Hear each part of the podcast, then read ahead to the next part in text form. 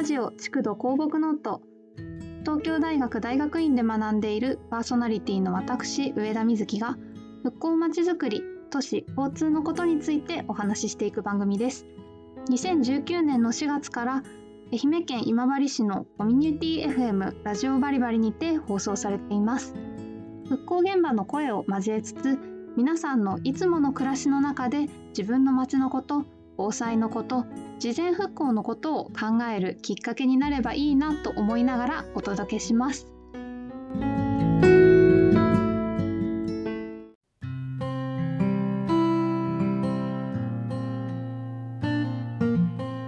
本日の築土鉱木ノート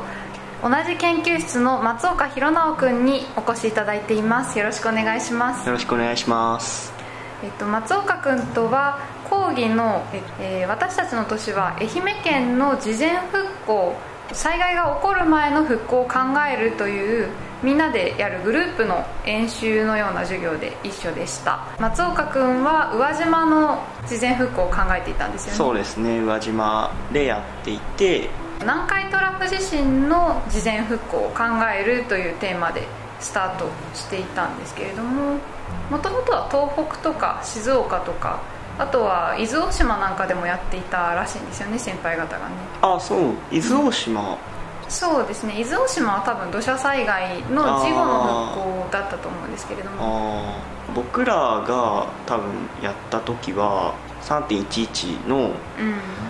復興の話が一番こう強く議論されてた時期でもあったので基本的には津波の話でっていうことでそうですね。半年間スタジオをやって、まあ、僕も宇和島の中で中心部の海沿いの部分でどうやったらこう津波被害から防ぐというよりはまあ津波被害の中でもこう復興しやすい街づくりを考えていこうっていうような計画を立ててたんですけど、えっと、実際に去年起きたのは土砂災害だったっていう、うん、そうですね。宇和島も被害が出ていて、そうですね。土砂災害の被害があって実際に亡くなられた方もいて、うん、まあ、被害があるとあの時先生も、まあ、僕らのスタジオの中で少しお話しされてたんですけど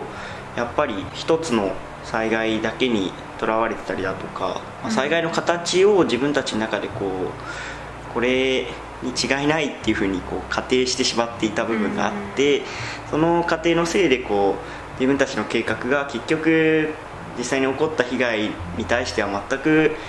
全く効果がなかったような計画になっていたっていうのは自分たちでも少し、まあ、衝撃というか、こうまあ、これからこう実際に実務に携わる可能性もあるような大学院生が取り組んでいるスタジオで、まあ、こういうことではダメだなというふうに痛感させられた部分もあって、うん、こう土砂災害と津波の両面みたいなのを考えていくとなると実際にはその地区によってはかなり山と海が近い地区も多くてそうですね。そうするとこうハザードマップでもう全部黄色いみたいな、うん、まあ、集落とかも結構あるんですよね。全部危険がある可能性がありますっていう表記になっているというでそうするとこう、まあ、今年僕上田さんと一緒にまたその復興スタジオの TA をやらせてもらってるんですけどそうですね。後輩を教えるティーチングアドバイザーという役なんですけれども。そうですね。で、うん、そうするとこう結構漁村集落とか取り組んでると、うん、山のもうギリギリのキワキワのところまで海が来ていて、うん、でそのすごく小さい平らな部分低地のところにこう漁村集落が張り付いてるみたいな場所も多くて、そういう場所でこう事前復興を考えようっていうと、まあ、基本的には今、えっと、愛南町のことをやってて、うんうん、まあ、そうすると、まあ、津波が来ると結構、まあ、水深が高い水深が予想されているので、まあ、津波からどうやって逃げるかっていうことをメインには考えるんですけどやっぱりまあ土砂災害も心配だっていうことになっていて、うん、それでこうよく言われるのが複合災害とか言って、はいはい、まあ、大雨の日に津波が来たらどうするかとか、うん、まあ、よく言う大潮の日に津波だと水深がとか、はいはいうん、水深が高くなってるから津波ももっと高くなって危ないっていうやつですね。そういうのをかん考えすぎると、うん。こうまあなんていうか答えがこうなくなっていってうん。巨巨大膨張艇みたいなうん。話が出てきたりとか、そう巨大膨張艇が本当に良かったのかっていうようなことはやっぱりうん。今も各地で言われていることではあるんですよね。考えるのも大事で、うん。いろんな災害を考えるっていうのは絶対大事なんですけど、うん。なんか結局すごい全部考えると何もできないじゃんって言って思考停止するのは多分一番良くなくて、まあ確率の問題だと思うのでうんうんその起こるか起こらないかっていうこと自体がそもそそうもですね。だからいかに安全に、まあ、暮らせるだとか、うん。こう命を救えるだとかっていう確率を増やすような、うん。まあ、あの複合的な計画を作っていけるかみたいなうん。ことに、まあ、多分なってくると思うんですよね。ひたすら大きな構造物みたいので防ぐ防ぐって言って全部やっていってうん。住む場所が減っていくとかもともと持っている地域の自然の豊かさだったりとかうん。そういうのが失われていくのがちょっとどうかなっていうことなんですかね。そうですね。やっぱりその結構大きいものを作ると多分、まあ、今すぐ例えば10 15年20年後ぐらいにその大きい防潮堤が完成して、うん。人の命が救えるようになりましたっていうふうになるとは思うんですけど、うん。実際に例えばその愛南町の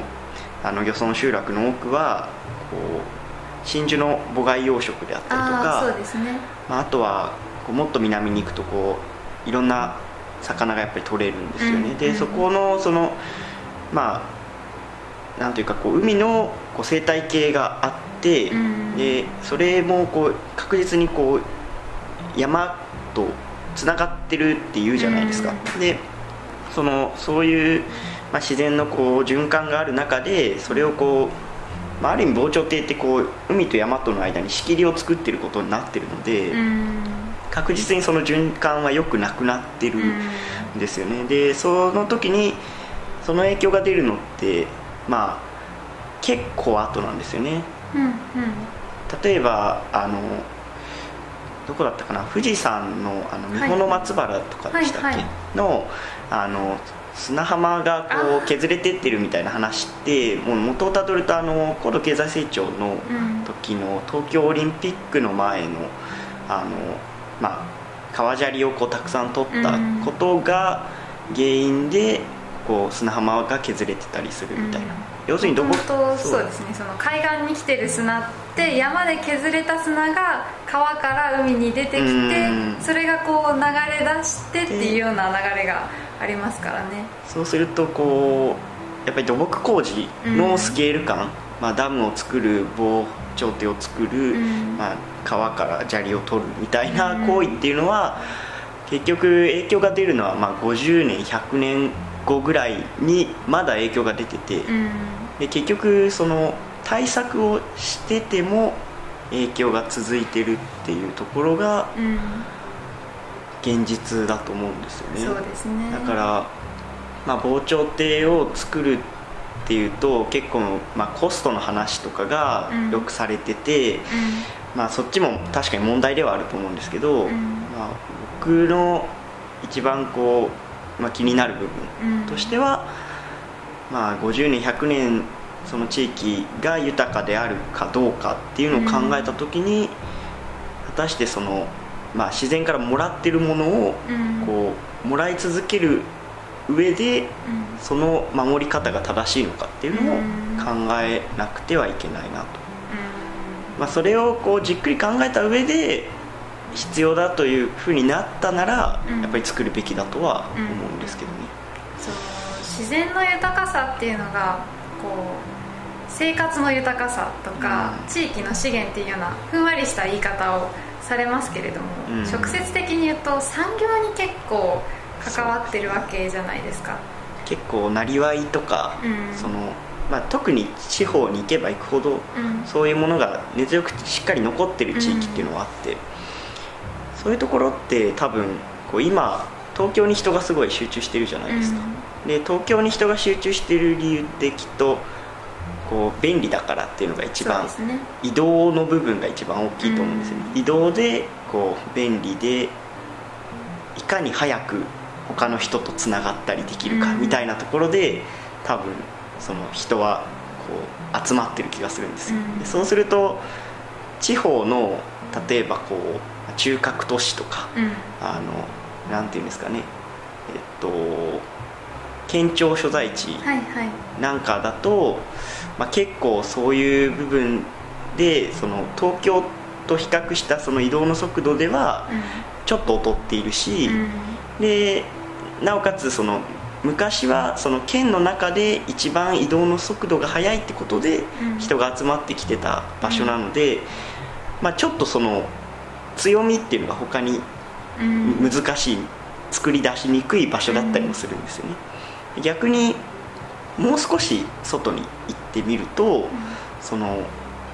実際に持ってる地域土地の地形とか歴史に基づく文脈がしっかりあって残ってて、でそれに基づいて地域のこう良さみたいなのが、うん。そうですね。地域の良さっていうとこうちょっと軽い言葉になっちゃうんですけど、まあ産業であったり生活基盤っていうのが、こうもっと長い時間軸の中でうん。ちゃんと形成されている地区っていうのがあって、うん。多分そういう地域っていうのはこの移動大好きっていう多分1世紀ぐらいが終わると、このもう1世紀先にはきっとそういうその根強く500年とか長いスパンでちゃんと文脈を残してる生活基盤経済基盤を持ってる地域の方がうん。またこう人がこう魅力を感じる時代がうん。来そうな気がちょっとするんですよね。22世紀。そうですね。僕はいないんですけど。なのでそういうものを今のこの世紀の間大事にしないといけないと思ってて、うん。それをこうこの世紀の間に失ってしまうと、うん。きっと次の時代になった時に、こう本当に大切にすべきだったものをその先代が失ってしまったっていうふうに多分まあ子供孫ぐらいの世代に思われることになるような気がしていて。はいはい。なのでえっと何の話でしたっけ？地域の資源っていう話ですね。だからやっぱりこう災害って結構100年とか1000年とか多分前の放送でうん。あの津波の佐藤先生のはいはい。話されてたと思うんですけど、結構こう長い時間軸うん。で、そのまあ地球自体はうん。こう回っている話があったと思うんですけど、まあ、それに近い話で多分地域っていうのを考える時もその地域のその本質みたいなものは多分僕らのまあなんていうんですかねあの何が好きみたいな以上の長いスパンで語るべき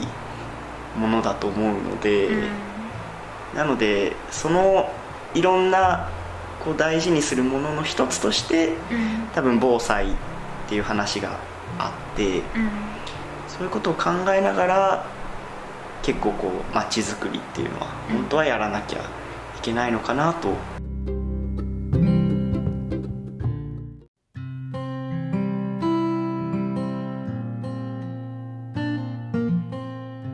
本日の築土放牧ノート東京大学工学系研究科社会基盤学専攻で同級生の松岡弘直くんをお呼びして昨年半年間かけて考えていた事前復興計画。それに対して1年前に起こった西日本豪雨で考えたことをお話しさせていただきました。また来週お会いいたしましょう。